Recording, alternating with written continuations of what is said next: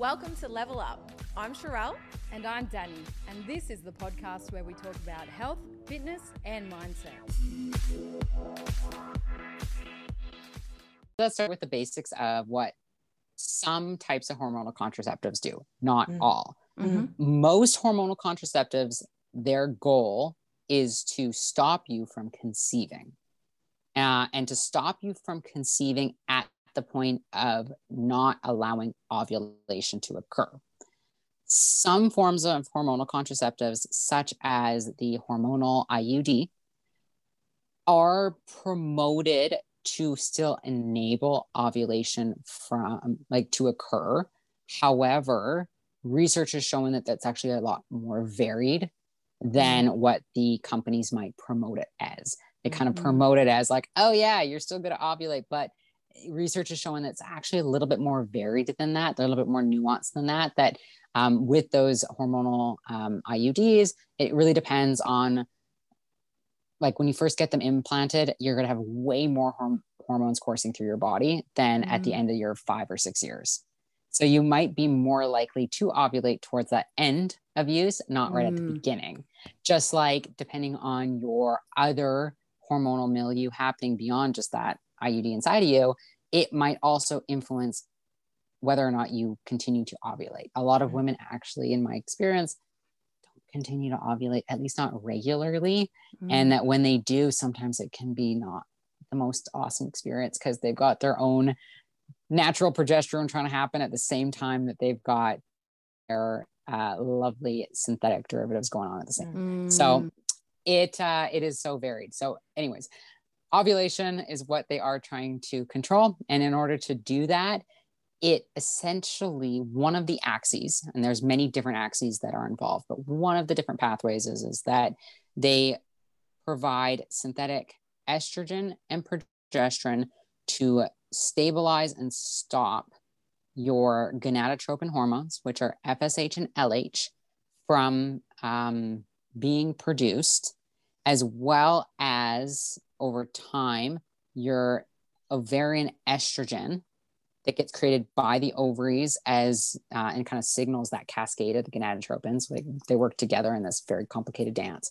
But it will also um, inhibit that because if they're not getting sent signals from the gonadotropins, the ovaries are like, peace out, I'm done. I don't need to make any more estrogen. Mm. And because you are not ovulating, you're not making your progesterone, since that's how our female body makes mm. most of its progesterone. Mm. So you essentially create an environment of in like the natural reproductive cascade gets depleted. So you're a hypo hormone state, low hormone state, mm. That then you provide synthetic in levels that are often much higher than the natural normal hormonal state of a woman. And mm. those synthetics don't do the same thing as our natural normal hormones. So, progesterone is a beautiful example of this. So, progesterone, the one that our bodies make, it has a host of different things that it does, including it is incredibly protective for our bones and our thyroid. It creates GABA. So, it is so good for our nervous system, so important for neurotransmitter balance. Um, it also is incredibly important for our basal metabolic rate, our mm. sleep. Mm. Um, with the synthetic derivative, you don't get the same thing. Mm. Um, even with certain types of progesterone that is bioidentical, but not orally um, route of entry. So, say the cream, that does not cross the blood brain barrier. Therefore, you do not get the same neurotransmitter benefits as you do from either oral bioidentical or your own natural creation. Um, and so when it comes down to like what is the pill doing, it, it's doing that. It's creating this um, this almost like a really bad copycat mm. of your body's own hormones that doesn't mm. do all the right things and that over time will start to affect other systems of the body because the body is this really beautifully complicated tight intricate feedback loops that signals get sent and certain things happen as a result. Or conversely, if certain signals don't get sent properly, they don't happen.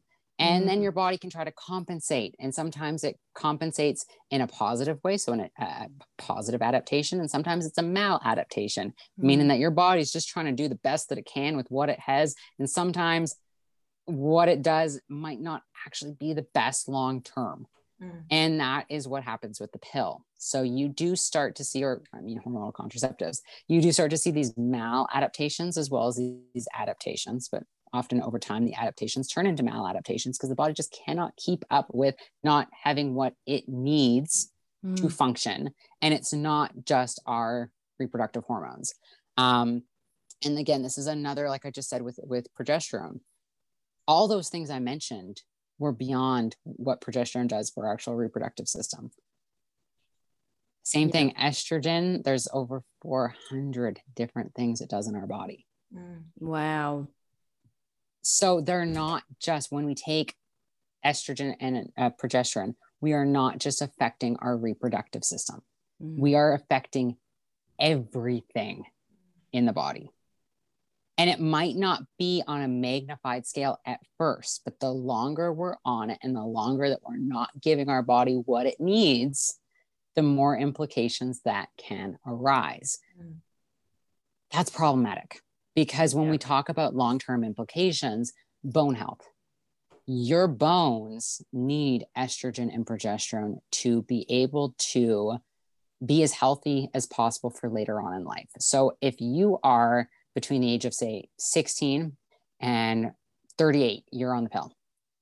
You've literally robbed your bones Mm. of the two ingredients. is getting probably other ingredients, but two of the ingredients it needs to be able to be as strong and dense as possible for later on in life. Mm. Why do women have higher rates of osteoporosis? There you go. So likewise, uh, brain. Right now, there's some fascinated, fascinating stuff on uh, estrogen and Alzheimer's, Mm. um, and the implications of estrogen for Alzheimer's, and either states of hypo or hyper estrogen, and how that affects our brain health. For depression, that's one of the areas that I've gotten really interested and involved with, thanks to a colleague of mine who's a neuroendocrinologist and has kind of really we've been working together on this stuff because I am so scared of our future, uh, Mhm. future of humanity, with knowing what birth control pills or just estrogen and progesterone does for the brain long term in women. Um, there's been some really good research, and I say that not lightly. I know a lot of probably people on your guys' podcast be like, "Oh yeah, there's research." I am. You do not want me as a reviewer because I will pick it apart every which way when it comes to this type of work. Mm. So when I say that there's a really good study, like I'm actually very sincere. Like Mm. it is a very good study. Um, But there is a, a body of work right now on long-term depression after early birth control use. So what this research has looked at is the impact of starting birth control before or at age 18 and what does that do for our neurochemistry in our late 20s and into our 30s and so what it's showing is that there are much higher rates of depression and anxiety higher rates of also um, social comparison issues so eating disorders Mm. low self-esteem bad relationships for me i was like tick tick tick okay what else do I do? it's all It's- lining up. It's I'm all like, making sense. oh, wow uh, th- they've noticed a higher overall affinity for coping. So I call it like the Wonder Woman complex that you can cope with a lot. However, in order to do that, your stress hormones go up to keep you going. Mm. And then you ride almost on this wave of adrenaline and cortisol to get you through the hard situations that you perceive as being like, oh, yeah, whatever, I got this. Yeah, my, my whole early 20s. we were literally talking about that just before we this. Were, we were. We were talking about this off air.